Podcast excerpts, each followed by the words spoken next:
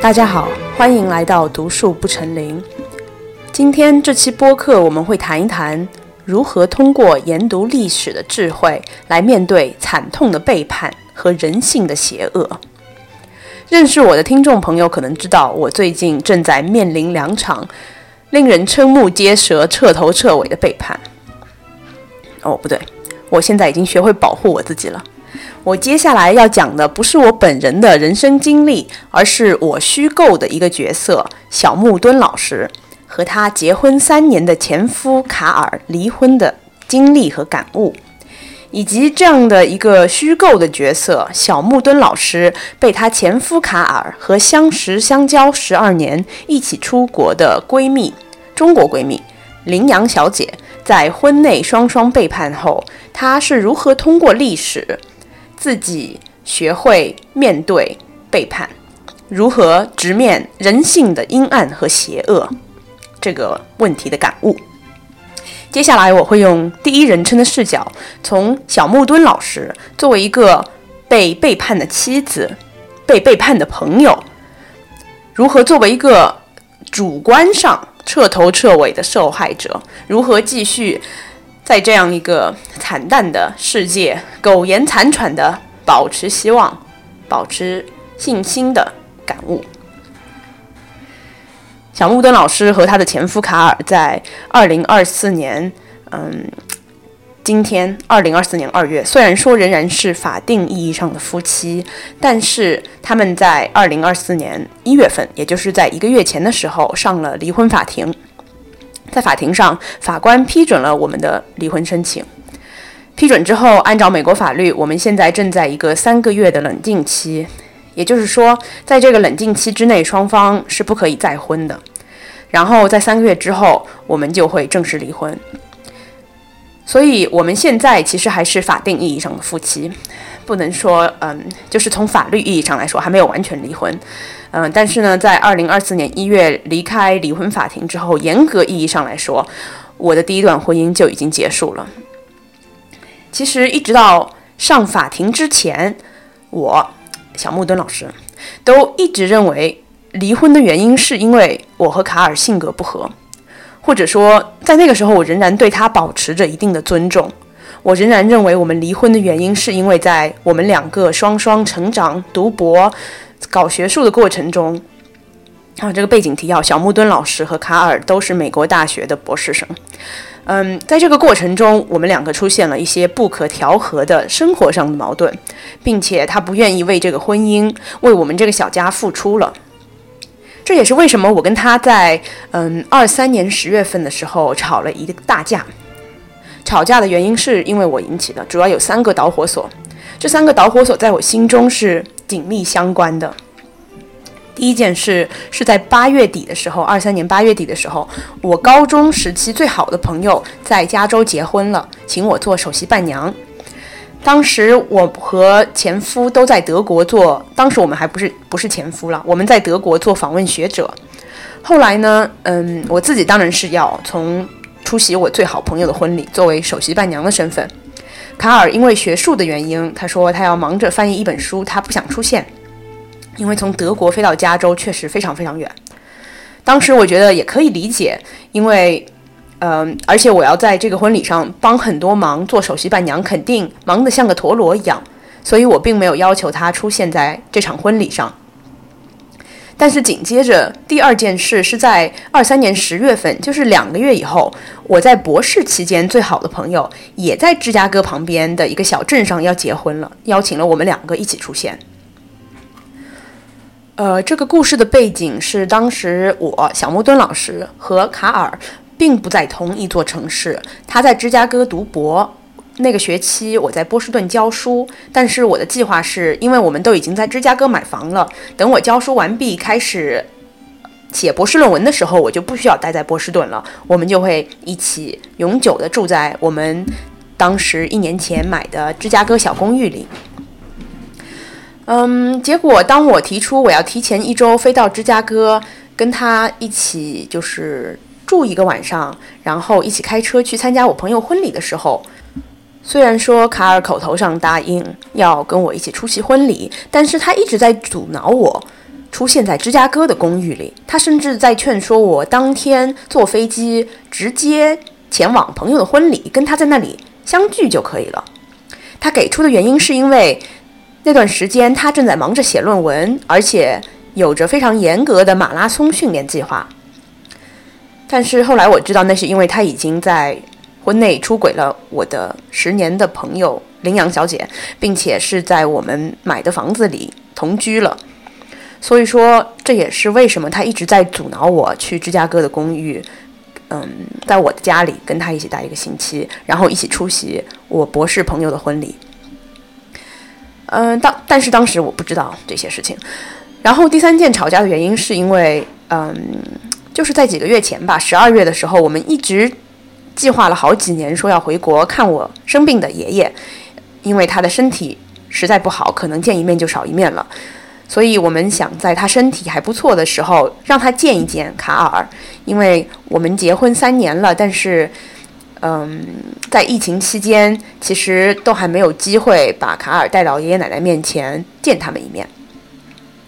所以，虽然卡尔一直在我们的家庭群里面应允着我的父母，说他会去办中国的探亲签证，但是在十月份的时候，他就一直拖着不办。反正因为这三件事情的叠加，当时我很严肃地跟卡尔进行了一番对话。我告诉他说，我们两个都是有学术追求的人，我自己是一位有事业心的女性，我为了我的事业，我也牺牲了很多。但是我对于我的朋友和我的家人在我心中是有一定的非常基础的责任，其中包括了参加我最好的高中朋友的婚礼和我最好的博士期间朋友的婚礼，以及我爷爷生病这三件事情，我觉得是我没有办法放在我的学业之上的，这是我需要对我朋友和家人履行的最基本的责任。所以说，因为这件事情，呃，小胖墩、小树墩老师跟他的前夫卡尔大吵了一架。然后我说，嗯，你已经选择了两次不出席婚礼，我最好的朋友都不是我一般的朋友，你还不让我去我芝加哥的公寓，说我打扰了你。芝加哥的房子是我的家，是我买的，我他妈想来就来，你阻挠个屁！然后呢，你还一直拖着不去办回国的签证，反正就是这三件事情叠加起来，让我觉得我无法尊重你作为一个人的选择，作为我的丈夫的选择，我也无法尊重你对于学术的追求。呃，因为这件事情，我跟他大吵了一架，然后三天没有理他。我觉得卡尔在这件事情上做的彻头彻尾的错了，而且当时我也不准备退缩。所以在我跟他吵完之后，他对我的失望表示理解，他说我理解你的想法，然后向我道歉，但是他也没有说出他会做出什么改变。因为我当时的想法是，卡尔在这件事情上必须要做出让步，友谊和家庭对我来说是原则性的选择。嗯，所以说我就三天没有理他。但是当时让我没有想到的是，在三天的冷战之后，他直接给我发了一封邮件，通知我因为性格不合，他无法完成我对他的要求，于是他要求离婚。这封邮件让我感到最瞠目结舌的一点是，它的标题是 “business”，卡尔在里面直接罗列出了我们两个人作为博士生拥有的所有共同财产，并且要求分走一半，其中包括了。嗯，我们一起购买的房子应该属于他。说是一起购买，其实是因为房产是我们双方名下的，但是购买房子的首付，当然完全都是由我父母来出的。后来我知道，原来在那个时候，他已经和我最好的中国朋友，那个时候已经在这个房子里出轨，出轨已久，并且在他们俩共同读博的大学。以正牌男女友的身份公开出入了。他之所以想要分走啊小木墩老师父母出钱买的房子，小木墩老师自己装修的房子，是因为他们两位想要离婚后继续住在那里。当时那封邮件对我来说，完全给我带来了彻头彻尾的震惊。因为虽然说是冷战了三天，但是在冷战之前，我感到我们的夫妻婚姻关系是完全正常的。因为我们每一天虽然说居住在不同的城市，但是都会通话一个多小时。嗯，要知道，在收到这封 business 分财产邮件的三天前，卡尔还在我的家庭群里面发了一张钢琴的照片，说：“家人们，我想要买一个钢琴，因为我需要创作音乐。”然后当时我天真的爸爸老树墩老师还答应了。在我收到邮件的一天前，卡尔还在我们家庭群里给我爸爸发自拍，发他刚刚为了去我朋友婚礼定制的一套一千五百美金的劳夫劳伦西装，他还发了那个西装的照片。嗯，其实呢，我的爸爸老树墩是一个有点溺爱的老丈人，我相信卡尔也知道，通过这么多年的相处下来，他给我爸爸发了这张自拍，我爸爸一定会说让我帮你买这个西装吧。所以说，他在给我发分财产邮件要求离婚的一天前，还在家庭群里要走了一套西装。一直到给我发分财产邮件要求离婚的那一天，他还在我们的家庭群里发了一张自拍，说：“家人们，今天我要去学校里教黑格尔了。”所以说我怎么会想到，当天我们的婚姻就要破裂了呢？那天晚上，我收到了这封邮件，一封例行公事，名字叫做 “business” 的邮件，直接，嗯，直截了当的说，他要求分走一半的财产，并且过了几天，又收到了一封邮件，就是卡尔在教我如何将我们两个共同名下的房产转移到他一个人的名下，需要走怎么样的流程，他在教我如何做这件事情，甚至在那封标题是 “business” 的邮件。发给我的五天之后，他还不小心用我爸爸的信用卡刷了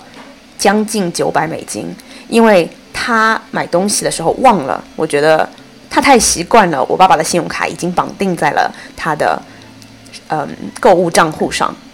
所以说，虽然说这笔钱最后这九百美金他还给我了，但是那个时候他都已经要求跟我离婚了，他都已经跟羚羊小姐住在一起了，他还不小心刷了小木墩老师哦不对老木墩。爸爸的卡，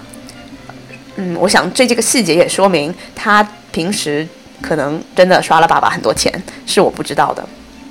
作为一个平时几乎不找老木墩要钱的人，我觉得卡尔在心里真的把他自己当做老木墩爸爸的儿子了。在二零二三年十月给我发离婚分财产邮件的时候，一直到二零二四年一月上法庭这四个月期间，卡尔对我做了很多让我当时感到匪夷所思又非常残酷的事情。比如说，他他说我老是在电话上面哭，并且质问他我们的婚姻究竟出了什么问题，为什么要忽然决绝地离开这段婚姻？于是他在给我。发离婚邮件的五天之后，就把我的电话号码拉黑了。又比如说，在这之后，他立刻疯狂地给我发了好几封邮件，警告我应该删掉我跟他之间的所有照片，他给我写的情书，以及我们俩之间的爱情记录。如果我不删的话，就说明我仍然对他着迷，我想要缠着他。又比如说，他大半夜又给我发了一封邮件，说。我们两个之间的婚姻早在一年前就已经没有任何浪漫的情愫了。当我一头雾水的回复他说：“嗯，怎么会在一年前就没有了呢？虽然说你在十月份跟我提了离婚，但是我们一整个暑假，十月前的一整个暑假都在德国做访问学者，每天晚上我们都在湖边散步，一起去吃高级餐厅，一起去看歌剧，我们还去了布拉格旅行。在散步的时候说的那些话。”拍的那些甜蜜的照片，难道都不是爱情的证据吗？而且哪怕一直到十月，我我现在还有我们俩的所有聊天记录呢。那你每天晚上在一直到给我发那封邮件之前，你都在跟我说晚安，给我发可爱的自拍，那些比爱心的自拍，他们又算什么呢？你说我们俩的婚姻早就破灭了。那我保留的这些从你嘴巴里面说出来的什么甜蜜的爱情的证据，包括给我发的对镜自拍，还有给我写的纸质的情书，这些东西我都有，这些算什么呢？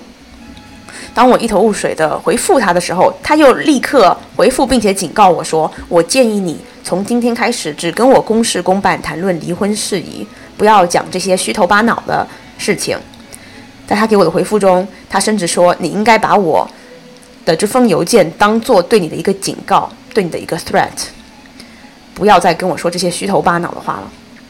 再比如说，又过了几天，他又给我发了一封邮件，警告我说，在离婚之后，他不会告诉我他住在哪里，因为他觉得我会跟踪他。这些看起来很有攻击性的、气急败坏的、想要亲口让我承认我跟他的爱情早在一年前就破灭的邮件，我现在知道了，都是他在羚羊小姐家里面，在羚羊小姐同居的时候跟我发的，而且羚羊小姐甚至在我婚内就开始到处。在我们芝加哥博士圈子里的共同好友说，我和卡尔的婚姻早就破灭了，他们才是正牌的男女友。最后的结果就是，我对于卡尔的背叛，还有羚羊对我的背叛一无所知。我还以为是因为性格原因、性格破裂才导致了离婚。在卡尔的各种威胁和催促下，我给了他一大笔现金，差不多是房子价值的一半。最后让他离开了我们一起买的房子。说是一起买的，其实所有的首付都是我父母出的。因为卡尔有什么钱呢？他没有任何的钱，他的学生贷款也是我父母还清的。他认识我的时候穿的是大卖场的衣服和亚马逊买的五十美金的涤纶西装，他连什么是 barber 都没听过。是我教他西装里可以搭配高领毛衣，假装是知识分子。他甚至连本杰里的冰淇淋都没有吃过。芝加哥小家里的所有古董家具都是我自己省吃俭用买的。不过，因为美国它是不会因为出轨方式过错方，法官就会，嗯，把财产惩罚性的判给女方，这不公吗？当然，这期播客不是一个爽文，这期播客的目的是讨论面对不公，面对无法改变的不公，我们应该做什么，或者说我们能够抱有怎么样的态度。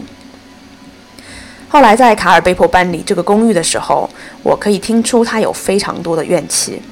因为他感觉到我得到了我想要的，就是把他从他这个家里面赶出来了，把他从他家里赶出来了。在上离婚法庭之前，卡尔从我们的小家搬出去之后，我飞到了芝加哥，在家里收拾这个房子的时候，我震惊了。他所谓的搬走，其实就是把他想要的那些贵的衣服带走了。他把我当年送他的衣服。那些昂贵的西装全部都带走了，但是每一个衣柜里都满满当当的塞了他不想要的垃圾，其中包括了他自己买的内裤、袜子，他买的那些便宜的西装，甚至还包括就在九月的时候，我刚刚送了他一个苹果手表，因为我要拉着他一起比拼运动，他把那个手表带走了，把壳子留下了。在离婚在九在他要求离婚前一个月，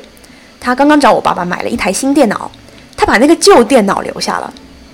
他把新电脑带走，他把旧电脑留下了，他把新买的手机拿走，把旧手机留下了，还有很多很多各种各样的垃圾，包括快递盒，他自己的哑铃。当时在芝加哥的房子里，我真的像一个保姆一样，跪在芝加哥的地上装垃圾。我震惊的一点是我不能想象他为什么要好像是羞辱性的一样带走了好东西之后，给我留下了他不想要的垃圾。这是他离开我生活的方式吗？为什么要给我留这么多垃圾呢？我给他清理了整整八个小时。我早上九点钟飞到芝加哥，一直清理到晚上五点钟。我感到我好像他的保姆，跪在地上，一边哭一边整理。因为当时对于我来说，我购买的很多东西都是保留着我们两个共同的回忆，甚至都是带着。我对于这个小家未来的茁壮成长的憧憬和爱，才购买的。我觉得比较讽刺的是，我当时还在我们的小家里看到了，嗯，羚羊小姐当年我第一次邀请来我们家的时候，送给我们的礼物是一饼茶叶。当时我完全不知道他们两个在这个房子里出轨已久，我还把。当我把羚羊小姐的茶叶扔掉的时候，我还感到有些惋惜。我想说，这毕竟是我朋友给我的礼物，我要不要把这个茶茶叶带回去自己泡着喝呢？毕竟这份礼物也是他的一片好心。那天从芝加哥回来之后，我小木墩老师给卡尔发了一封愤怒的邮件。我说：“你以为我是你的保姆吗？我说你搬走就搬走吧，干嘛还给我留这么多垃圾呢？”你把我的礼物拿走就算了，你干嘛还把空壳给留下来？你不就是恶心我吗？然后，没想到卡尔给我回了一封理直气壮的邮件，他说：“因为我是这个房子的房主，我没有义务在清空的时候把我所有东西都清空了，就类似于一封非常恶心的理直气壮的邮件。他甚至在那封邮件里说：“你赶紧继续往前推动离婚流程，不然的话，你别忘了，我现在仍然拥有这个房子的钥匙，因为我仍然是这个房子的房主，我们还没有进行过户流程。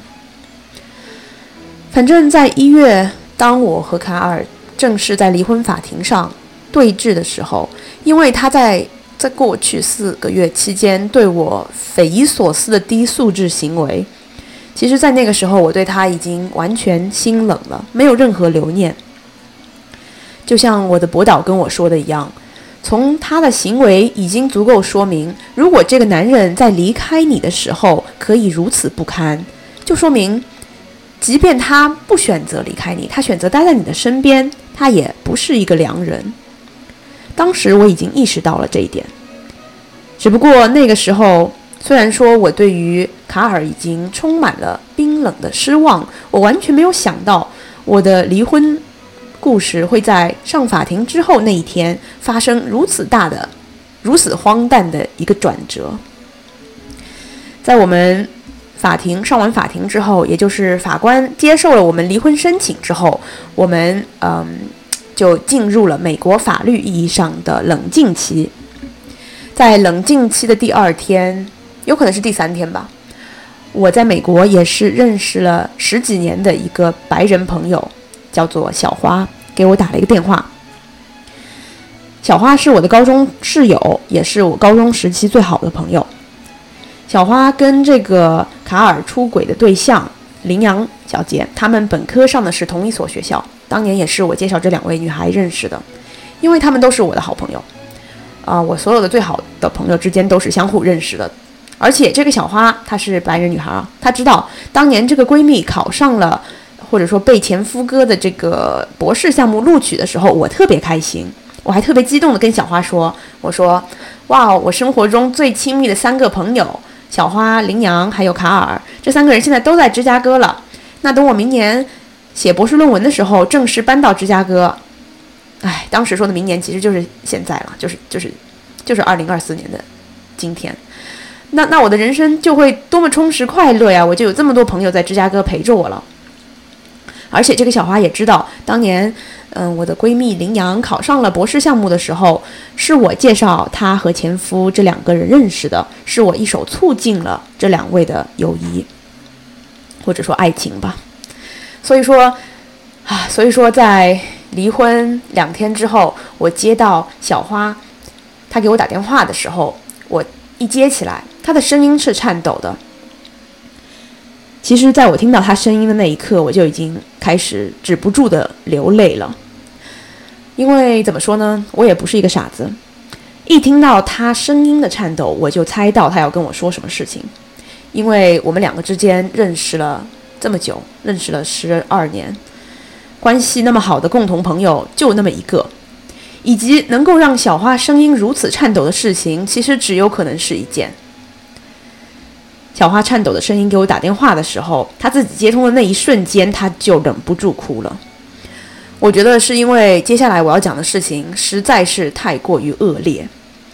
作为我们两个家教良好的女孩子，我们两个人当时都没有办法承受，甚至是想象我们即将要在电话里讨论的内容。所以说，在接通的那一刻，她声音颤抖的跟我说：“很抱歉，她要告诉我一件如此残酷的事实。”那就是她撞见了卡尔和我的这位中国，嗯，闺蜜羚羊，在在就是我当时跟我一起出国认识了十二年的朋友，一起在公共场合出现，一起在超市里购物，然后这个小花就上前去质问这个女孩，因为小花也知道我和这个羚羊真的是十几年的好朋友，嗯，所以说小花说她当时。看到羚羊脸色惨白、面如死灰地站在小花面前，整整沉默了一分钟，然后承认他已经跟卡尔从秋天开始就在一起了。嗯，其实后来有很多认识我的朋友以及认识他们的人告诉我，他们两个的出轨事实肯定是在秋秋天之前，也就是说，哪怕前夫还在刷着我爸爸的信用卡，跟我一起在德国度蜜月的时候，他已经出轨了。我想，他们现在之所以一口咬定是秋天才在一起的，然后在给我发的律师函之上也说这两个人是在秋天开始正式交往，大概就是因为他们认为，前夫在十月份给我写邮件要求分割财产的那一刻，我们在事实上婚姻就不存在了，即便在法律上，一直到今天，我仍然是他法法律意义上的妻子。所以说，他们如果把他们交往的日期定在十月份。那，在事实意义上，说不定在他们心中就不算婚内出轨。所以说，在他们给我发的律师函中，林阳和卡尔联名要求我给他们道歉，并且发布声明澄清，说他们两个的恋爱事实不是婚内出轨。我想背后的逻辑也是这个意思吧。哎，话说回当时，我跟小花在电话里，两个人嚎啕大哭了整整两个小时。我记得那天天气特别冷，大概有零下十度。我站在我们家的阳台上接了小花的电话。我当时不知道我是冷的发抖还是气的发抖，但是我的嘴唇一直都在哆嗦，我已经感觉不到我的指尖了。到后来浑身都在哆嗦，再到后来浑身都失去了知觉。对于我来说，当时站在阳台上的我，忽然感到一种奇妙的解脱。这种解脱来自于，在过去几个月，卡尔从跟我写邮件要求离婚，一直到我们上法庭这期间，从一开始他对我道歉，承认是他不愿意履行作为一个丈夫的基础的责任，比如说陪我回家去看爷爷，陪我参加朋友的婚礼，再到后来他改口，直接说是我们两个性格不合，在这个期间。我一共收到了零零总总差不多二三十封态度不断变得恶劣的邮件，从一开始的礼貌变成了后来的指责，指责我是一个不好的妻子，指指责我没有真正的朋友，指责我身边的朋友都是虚假的朋友，他还说我会是一个非常不好的妈妈。当我收到这些邮件的时候，因为我不知道离婚的真正原因是什么，所以说我还认真的反思过。是否是这些问题真实存在？我还在内心默默地下定过决心。我说：“那我确实可能是因为我的性格过于冷漠、过于独立、过于强势，才导致这段婚姻破裂了。那我下次说不定真的要吸收卡尔给我提的这些建议。我在下一段感情中，我可能要表达的更加体贴一点。”我当时感到特别委屈，嚎啕大哭，跟小花说的话就是：“天哪，原来……”这些指责都是错的。原来我没有做错任何事情。原来他对我做的这些指责不是婚姻破裂的原因。原来婚姻破裂的原因是因为他出轨了，他想要离开我。那个时候还感到特别委屈的另外一件事情，是因为，嗯，一直到我回国一个人回国看爷爷的时候，我都不知道原来他跟林阳背着我出轨了这么久。我去看爷爷的时候。爷爷还以为是因为我自己的个性格原因才导致我的婚姻破裂，他还指责我，叫我反思我自己性格上的问题，为什么留不住男人？说我一从小就过于强势。我当时一听到他原来是婚内出轨，我的第一个想法是：你为什么要让我受这么大，在爷爷面前受这么大的委屈？性格不好个屁！犯错的人明明是他自己，我什么都没有做错。那个狗男女在婚内背叛我，还以男女朋友自称，我这么堂堂正正，我还要被我爷爷骂一通，这是我最委屈的一点。那通电话之后呢，让我们两个都知道，原来我婚姻破裂的原因是因为卡尔婚内出轨。嗯，我不知道大家有没有那种年纪特别小就离开父母出国留学的经历。如果有的话，你可能会理解当年怎么说呢？就是十五六岁一起在海外认识的朋友，真的是有一种相依为命的感觉。我在当时结下的三四位朋友，我对他们拥有着无条件的信任。嗯，其中有一位呢，就是在卡尔婚内出轨的那一位。嗯，这些朋友对我来说其实是非常接近家人的。我知道林阳的父母在哪个单位工作，我知道他们家有几个表兄妹，表兄妹家里住在哪儿，从事的是什么职业。正是因为如此知根知底，所以能够对我做出这样的事情，才会对我造成超出语言难以描述，甚至当时让我全身发抖的震撼。在这个离婚过程中，虽然我被其中一位有如家人的羚羊小姐背叛了，她还给我发了两封律师函，要求我在网上公开声明说她和前夫没有出轨，没有婚内出轨。当然，这种要求我完全没有办法做到。他想让我干嘛？在网上公开撒谎吗？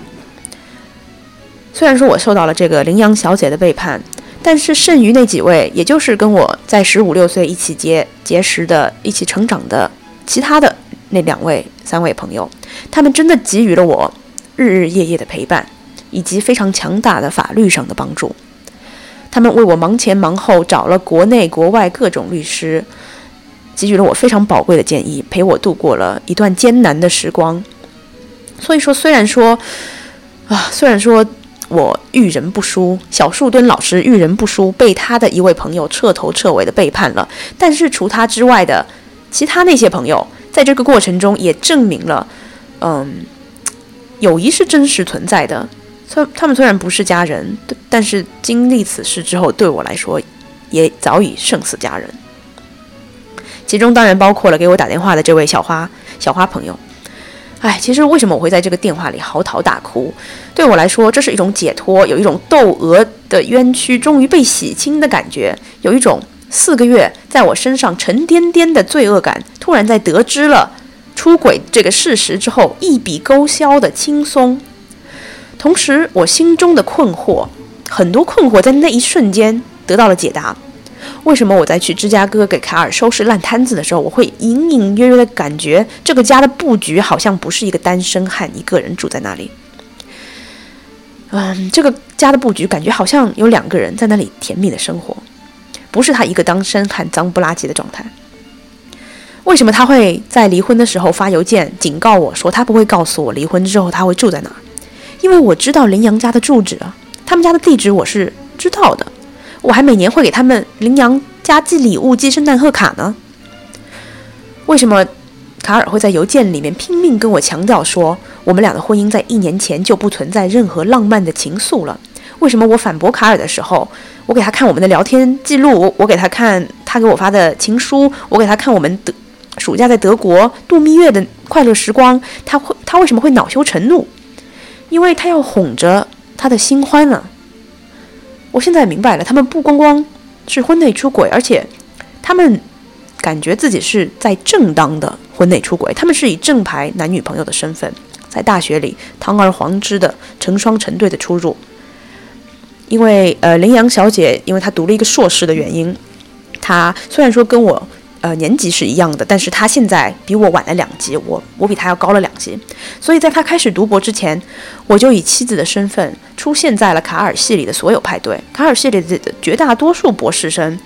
都以卡尔妻子的身份认识我。当这个羚羊小姐被他们系录取的时候，是我把她介绍给很多他们系的其他博士生的。我说这是我的朋友，他马上要来你们系读博士了。所以说，我想。卡尔应该在很早的时候就跟这些我们的共同朋友宣称，我们的婚姻已经名存实亡了。虽然说他仍然每天都在跟我聊天，跟我发自拍，在群里天天问候我的父母，我们每天都在视频通话。但是他在学校的时候，应该早就公开的跟大家说，我们的婚姻其实已经破灭了吧，只不过瞒着我而已。而且在那通电话之后，我也通过很多渠道。了解到这两个人早就在公开成双入对了。哎，有很多人跟我说，我怎么这么傻呀？怎么还会把闺蜜介绍给老公呀？什么什么闺蜜和老公本来就是不能够让他们相互认识的。那我当时为什么会热情的把羚羊小姐介绍给前夫呢？因为我想，我对于羚羊的感情或者说友谊，一直以来都不是。那种甜蜜的小女生之间的闺蜜之情，而是一种惺惺相惜的女性之间对彼此才华的互相尊重。我们两个之所以会成为朋友，不是因为我们在同一个社交圈里一起出去读高中，而是因为我们都喜欢文学，喜欢思考，喜欢写作。很小的时候我就觉得我们两个人之间都有着崇高的理想，我们都是看似热爱读书的文艺女孩。我身边任何一个让我觉得可以掏心掏肺、胜似家人的朋友，我对他们都有这样子一种惺惺相惜的欣赏和尊重。建立在尊重之上的友谊，至少从我的角度来说是非常坦然的友谊。所以，当她成为卡尔的学妹的时候，我才会非常坦荡地介绍这两个人认识。我现在回看，当她成为卡尔学妹的时候，我还发了一个朋友圈，我说：从高中到大学这八年。我们两个青春文艺少女一起跌跌撞撞的成长，在无数个日夜懵懵懂懂地谈论着各自的梦想，还拉钩决定，如果五十岁还单身的话，就和彼此共度余生。十三岁的你想要顶着硝烟做战地记者，如今你竟然要成为我老公的同学，命运如此美妙，又使我们的人生交错。祝你博士学业一片光明。当我对他说这句话的时候，我是非常坦荡的。那个态度代表了我对他的尊重，这也是为什么当我得知他辜负了这份尊重的时候，他给我造成的伤害，在某种程度上来说是要大于卡尔的，因为他辜负的是女性之间的相互尊重。因为作为我个人来说，当我在生活中面临同样的两个人的时候，我是会更愿意帮助女性的，我会更愿意相信女性，我会更愿意把机会让给我尊重的女性。我觉得这是我作我作为一个女女性在这个社会需要的相互帮助。所以说，当我被羚羊背叛的时候，我感到的这种撕心裂肺的震撼，是要超过我得知我被前夫背叛的那种震撼。这不是因为我更爱男人，恰恰相反，是因为我更爱女性，我更尊重女性，所以他们的背叛才让我感到更加的天崩地裂。痛彻心扉。唉，不管怎么样，在我得知了这些事实之后，我觉得我是一个非常稳、淡定的人。在那通电话之后，我第一次气到颤抖，因为他们做的事情实在是太恶劣了，被两个在我生命中最信任、最尊重的人进行了这样彻头彻尾的背叛。其实当时我回忆起卡尔在离婚过程中那些残酷的、龌龊的行为举止，以及他对待我家人的冷冷漠，我已经完全心寒了。要知道，虽然说他在发离婚邮件的当天还在给我家人发自拍，说家人们今天我要去大学里教黑格尔了，但是在那天之后，他连再见都没有说，他就离开了我的家庭群聊。他拿走了我的父母这么多钱，这么多爱。心安理得地享受了他们三年以来对待一个亲儿子的付出，最后连再见都没有说过。这一点对我来说已经是无法原谅的事情。让我给这个故事快速地收一个尾，因为我一个人去办离婚手续的时候，我还不知道他们两个出轨的事情，一直到两天之后那通电话，加上我自己的一些人脉，让我发现了事情的全部真相。于是我就把这个事情发在了朋友圈里。在小红书写了一篇一千字的小文章，纪念两段友谊的开始和终结。我觉得我写的非常克制，所有知道真相的朋友都说我写的太过于克制了。就是讲了一下我跟这些人这么多年的友谊吧。嗯，正如我说，因为我和羚羊之间拥有着十二年的友谊。我们俩的朋友圈其实是完全高度重合的，我们百分之八十的朋友都认识彼此。于是我就成功的在一天之内收到了一封他们两个人给我一起发的美国律师函，叫我把这个帖子删掉。在这个美国律师函里，他们还说我捏造了我和羚羊小姐十二年的友谊。卡尔还给我发邮件威胁我说要把我驱逐出美国。然后在三天之后，我又收到了一封他们叫找的一个北京律师给我发的这个中国中文律师函，又叫我把这个帖子删掉，说我在帖子里面发的一个二零一八年朋友圈截图里出现了我和羚羊小姐的合影，侵犯了她的肖像权。啊，说句实话，这两封中美律师函确实一开始对我起到了一个威慑的作用。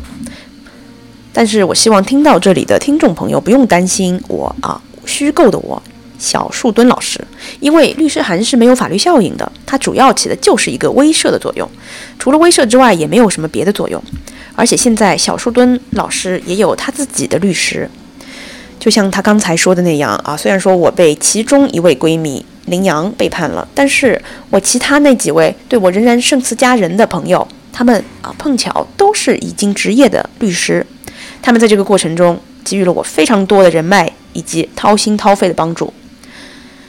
嗯，这期的播客目的主要是分享一下我自己的经历，所以说我不想过多的纠结卡尔和羚羊小姐能够继续对我造成怎样的影响。说句实话，他们的威胁无法对我造成任何影响。我给大家用文举一个文学例子收尾吧。就是哈姆雷特，当他在他的独白中亲口承认他看见了鬼魂，然后我小树墩老师写了一篇文章，说我根据哈姆雷特的独白推断他是一个精神病患者，因为他可以看见鬼魂。这个时候，哈姆雷特可不可以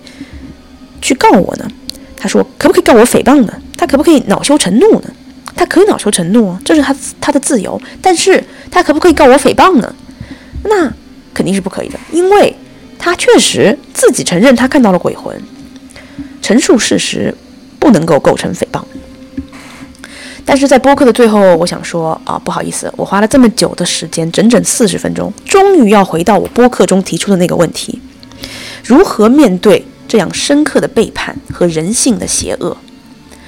在发现了这两份背叛之后，其实有两三个星期，我是处在一个相对比较亢奋的状态，所以说没有办法直接深刻的去反思这个问题。为什么无法反思呢？因为首先我直接告诉了我的所有朋友，我他妈已经离婚了，离婚的原因是婚内出轨。所以说当时有一些我十多年都没有联系的朋友，毕竟咱们这个圈子非常小嘛，他们就都来找我，想要。前排吃瓜听八卦，有一些朋友我觉得挺搞笑的，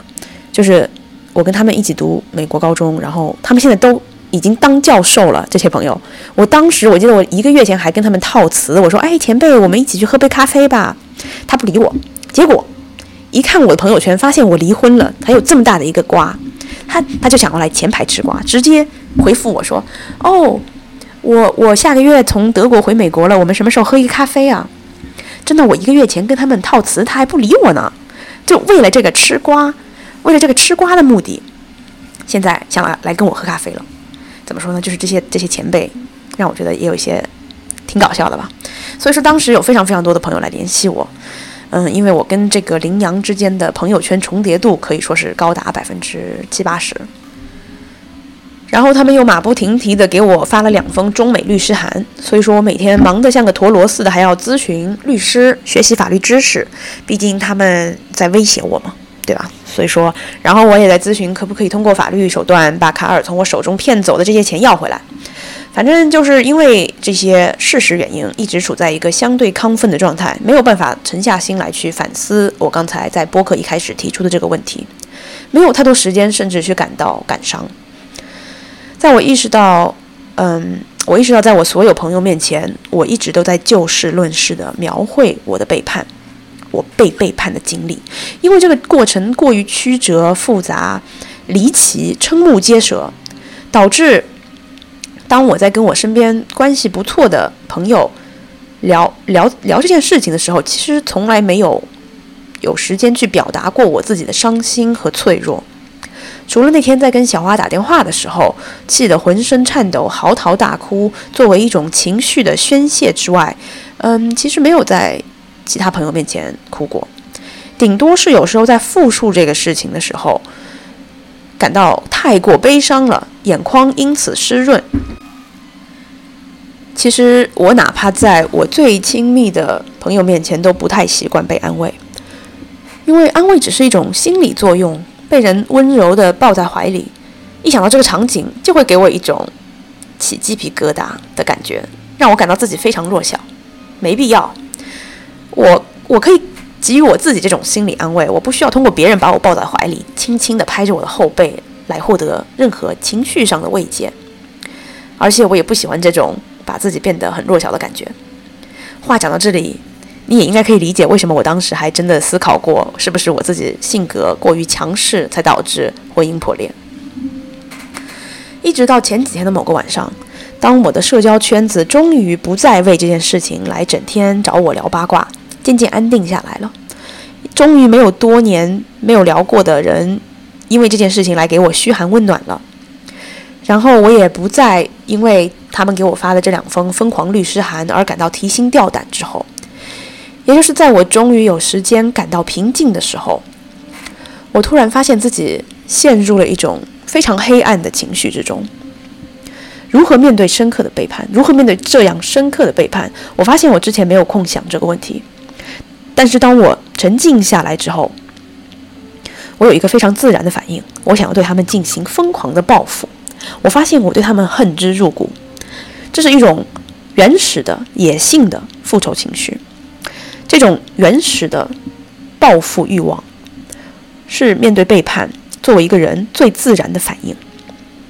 让我来让这种反应详细化。我想要从卡尔手里把把他从把他骗走的钱全部要回来。我想要让他把我送给他的礼物全部还给我，把他戴的手表、现在用的手机、用的电脑、穿的夹克衫、穿的靴子全部都扒下来寄还给我。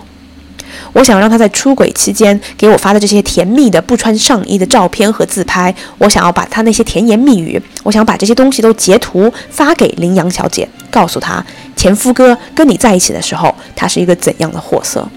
我想要把他。嗯，就是一方面在他们系的那些博士生面前假装他和我的婚姻已经破裂，一方面却在家庭群里面问我的爸爸老树墩要钱买钢琴、买西装，这些自拍的截图都发给他们系的那些共同朋友，让他看看这个人有多么虚伪。我的脑子里面在不停地幻想各种各样折磨他的方法，让他的生活变得无比糟糕的方法。我的脑子陷入了一种复仇的快感之中，这是一种疯狂的着迷的状态。我想听到这里的听众朋友肯定有一种啊，那你就去做啊这种感觉。你的你的想法可能是为什么不去做呢？你明明有这个权利去做这件事情，你被这样彻头彻尾的背叛了，你有能力去做，你有能力去报复，你为什么不去报复他们呢？你为什么不实施正义？啊，我当然是实施过一部分的正义了。但是我之所以没有选择去发疯式的报复，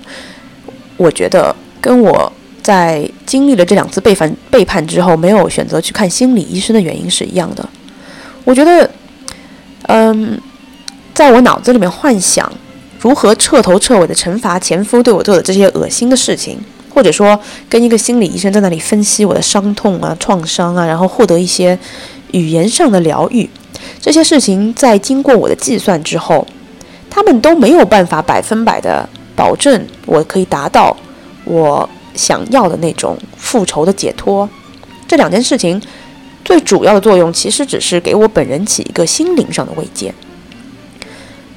如果前夫哥真的可以被我恶心到的话，so what？so what？我又不可以让他去死，对吧？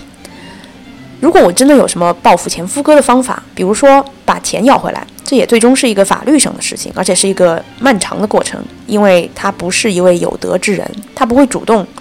达到我想要他完成的任何目的。但是我自己私下里面做的任何行为，其实只是给我自己起到一个心灵上的慰藉，或者说起到一个恶心他的作用。但是恶心他的同时呢，也有可能会恶心到我自己。大家知道，欧美学术界是一个比较不道德的群体。我在恶心他的时候，可能会给我自己留下一个疯狂复仇前妻的名声，这不是一个好名声。与此同时，啊，我有没有办法放弃我胸中燃烧的熊熊燃烧的怒火和疯狂渴望复仇、撕裂这对狗男女的愤怒？我的脑海里一直在幻想，一直在沉迷，要如何惩罚他们，如何最高效的惩罚他们。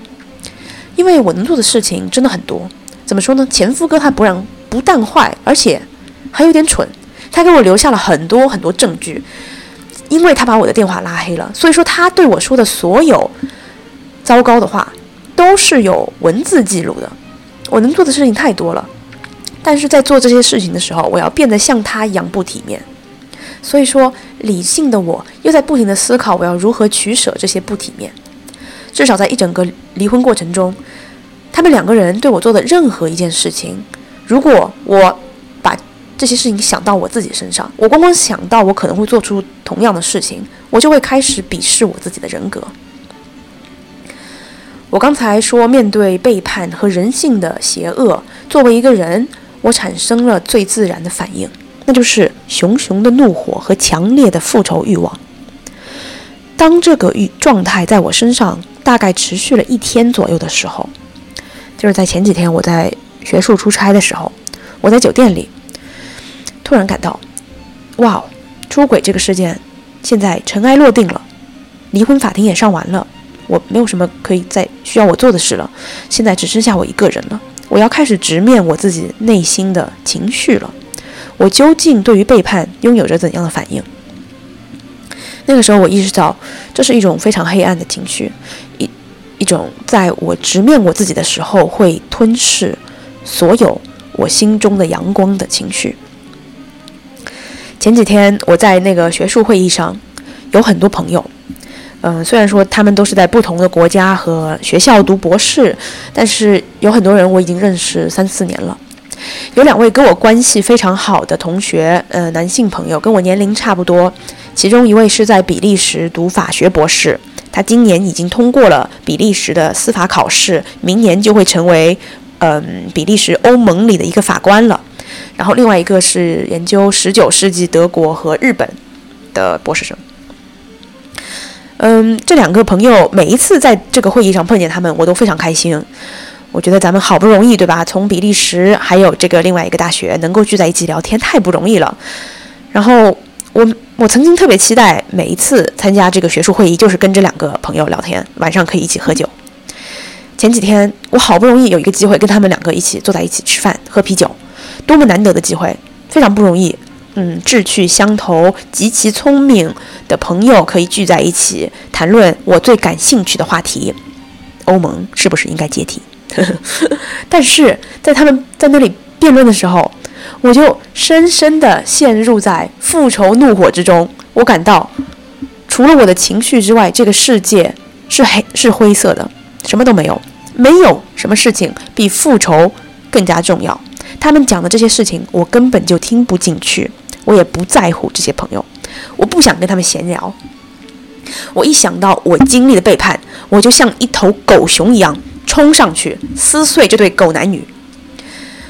深陷在这种情绪中的我，感到我和我那个比利时朋友和那个德国德国朋友，我们聊天的时候，我一点内容我都听不进去。我周遭的世界是没有颜色的。浓烈的，好像烈酒一样的复仇情绪，紧紧地裹挟着我，不断地让我感到鼻头鼻头发酸，让我想哭，让我充满了委屈，让我想要在人群中高声吼叫：这个世界怎么是这样的？我为什么这么蠢？为什么会有人对我做出如此的背叛？但是在那一刻，理性的我也意识到，这种复仇的情绪是一个正在吞噬着我的情绪。复仇的情绪正在阻碍着我继续过我的生活。嗯，平时怎么说呢？我不光光在美国社群中非常活跃，我在中国社群中也是挺活跃的。我们系里的所有活动都是我组织的。然后下个星期又要过春节，我其实还有马不停蹄的三个活动。啊，我下个星期不光安排了一大堆系里面的学术活动，我还要参加一个杭州同乡杭州人同乡会的聚会，吃杭州菜。然后又跟三个朋友约了打麻将，又跟两个情侣朋友约了要包饺子。但是就在那一天吧，就在那一刻，一切都尘埃落定的时候，哎，我自己要思考如何一个人面对背叛事件的时候，一心想要复仇的我，不光光在那个学术会议上，对于我朋友之间谈论的话题感到索然无味，甚至对这一切社交活动，我都产生了非常强烈的厌恶感，我什么都不想参加。我只想要待在我的房间，缩在我的床上，暗无天日的跟我的小猫咪抱在一起。我想要计划我的复仇，我想要深陷在复仇的渴望之中。我想要拒绝这些活动，我哪儿都不想去。当我意识到了这种有如黑洞一般深不见底的渴望的时候，差不多就是那一瞬间吧，就差不多有一个小时，我沉深深的沉浸在这个情情绪之中。我很快就意识到，这是我人生中距离抑郁症最近的一次。我完全可以想象，如果我任由这种情绪肆虐，继续撕裂我的生活，主导我生活中其他的更健康的欲望，那我的生活将会一片黑黑黑暗。我将会非常沮丧，我将会深陷在这种如何可以得到爽快的复仇的情绪之中，无法自拔。我是否有能力进行一定的复仇？肯定是有的。但是我是否可以有能力进行完全的复仇，像小说或者是爽文电视剧里描绘的一样，进行一个彻头彻尾的酣畅淋漓的复仇？嗯，说不定可以，但是我会付出非常高的代价，我可能会把自己搭进去。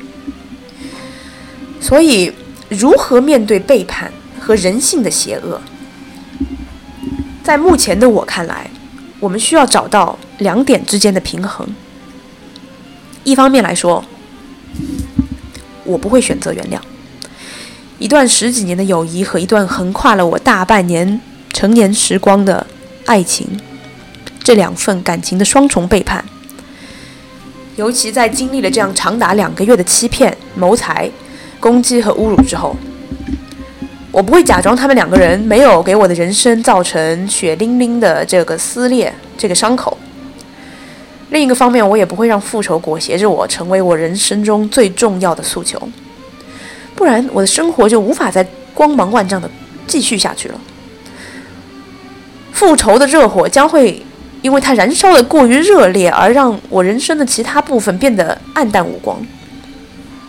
我觉得这两点是非常艰难的一个平衡。这个平衡就是我需要在不放过他们对我的背叛的时候，又放过我自己。在这两件事情中，我必须要找到一个平衡点。我不可能原谅他们。如果原谅了他们，那我就不是一个人了，我就失去了作为一个人最基础、最自然的感情。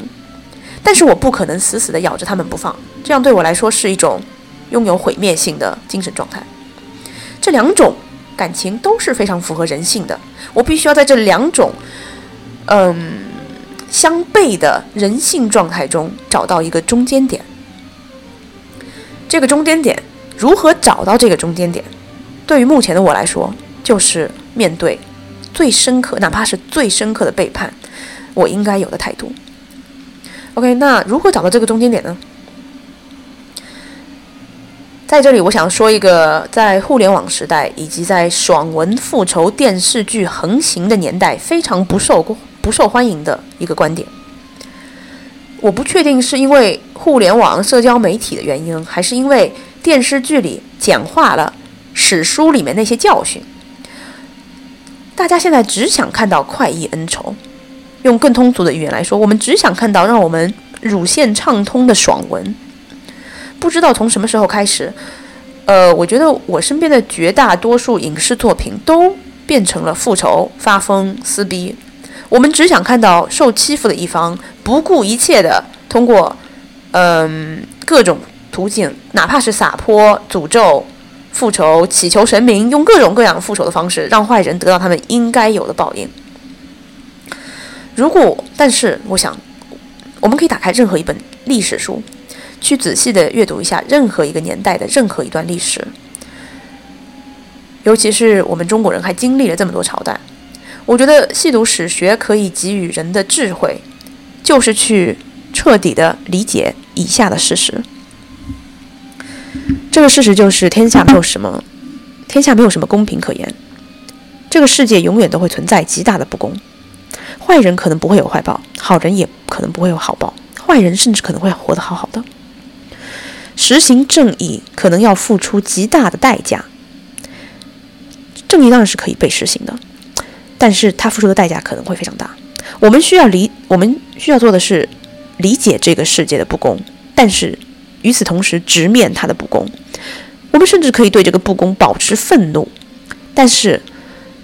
我们不光要理解它的不公，我们还要理解。实施正义可能要付出的代价，有时候因为正义的代价过于昂贵，所以不公可能一直会存在在这个世界上，平安无事的存在着。这点不光光是阅读历史，我相信，呃，当一个人活了很多年之后，也可以获得这种智慧。嗯，但是我现在还很年轻，我没有经历过很多人生，这是我人生中第一次被背叛。虽然说我很年轻，但是我通过阅读史书，已经获得了我相信每一个智慧的人在生命的末尾都会得知的真相，那就是天下没有什么公平可言。如果你他们连这个真相都无法接受的话，那他们应那每一个人都会死不瞑目。这个道理在我小时候读《水浒传》的时候，曾经深深的感受到。但是因为最近老是上网读书读得少，我差点把这个道理给忘了。最近我在大学里教一门课，这门课要读的是古希腊最伟大的历史学家、思想家修昔底德写的《罗伯奔尼撒战争史》。我给大家简单的描述一下，我是如何读从读修昔底德描述的战争史中的一个一个小章节中获得内心的平静和释怀吧。修昔底德记录了雅典，呃，古希腊那个时候最强大的岛国雅典帝国，在它冉冉升起最强大的时候，到处征战的辉煌过程。其中最著名的，相对最著名的。一个章节是，其实不是雅典对战他的死敌斯巴达，而是雅典跑去欺负一个小国家。雅典作为当时古希腊最强大的政权，他跑去侵略一个非常无辜的小岛国。很明显，在修昔底德的笔触下，雅典做这个事情是不正义的。他这这这个章节也代表了修昔底德对于雅典霸权的批判和思考。因为这个小岛国上的人是一群非常正直的人，他们什么都没做错，很无辜，他们也不想进攻别人，他们面对强权，他们也很正义，他们不愿意屈服，虽然他们毫无胜算。最后呢，有一小撮这个岛国上的人出现了一个叛徒，他们叛变了，他们跑去把这个小岛国的城门打开了。嗯，就是因为这个契机呢，雅典就直接侵略了这个岛国，他就进攻了。面对雅典人的进攻。这个岛国里剩下的居民，被背叛的小岛上的人，他们选择不屈服，他们选择硬刚，他们选择将正义实行到底。最后结局是什么？修昔底德记载，岛国上所有的男人都被杀了，所有的女人都被奴隶了。这个就是修昔底德描绘的正义的小岛国人的结局。虽然说雅典在这个书中是一个大体是英雄的形象，但是读完这一个章节的所有读者，我相信修昔底德的目的就是要让我们觉得雅典他是一个邪恶的霸权，他做了一件坏事。但是与此同时，我想说的是，这个章节也是修昔底德本人对于正义的小岛国人的一种批评，或者说警示。他们。修昔底德或许在说，带着一种对于正义几乎不切实际的幻想和希望。这个小岛国的人，他们确实被自己国家的叛徒给背叛了。他们在抵抗强权的时候，选择了不屈服，他们选择了战斗到底，带着正义之光啊，维护正义。维护正义的代价是什么？修昔底德说，维护正义的代价就是男的全部杀光，女的全部抓去做奴隶。嗯，推动历史的人，你读每一本史书就会发现，推动历史的人永远都不是跟正义死磕的人。我最后正好在对我最近正好在读修昔底德，因为我要教这个书，所以我拿这本书来做例子。但是我相信，在每一本中国的每一个朝代的史学中，都可以获得历史的历史的教训。我不知道大家是否可以理解我想要讲的这个，我觉得已经不属于现代社会的智慧，而是属于一种啊，我想呃。认真去研读任何一段历史沉淀的人，研读史学的人，真正伟大的史学家的笔触下，几乎都会拥有这样子的一个对现实世界的感悟。我想说的是，这不是逆来顺受，这不是接受逆来顺受的去接受这个世界的不公，但是每一个每一个理性的人都必须要去理解这个世界就是不公平的。我在经历了这个背叛的过程中，读了非常非常多的修昔底德，我把他的八本书全部都读完了。研读史学让我对最近的背叛有了新的感悟。就像我刚才说的，我不会假装他们没有给我造成痛彻心扉的伤口，我不会假装遗忘，我不会假装背叛没有发生，我不会假装我没有被欺骗，我没有，我也不会假装我跟羚羊的友谊不曾真实的存在过，我不会假装我从来没有爱过卡尔。没有全心全意的相信过卡尔，我选择诚实的面对血淋淋的伤疤，我选择直面每一寸这两段深刻的背叛给我造成的伤害。但是与此同时，我会选择理解这个世界就是存在着像他们这样令人瞠目结舌的背叛者，这个世界就是存在着极大的不公平。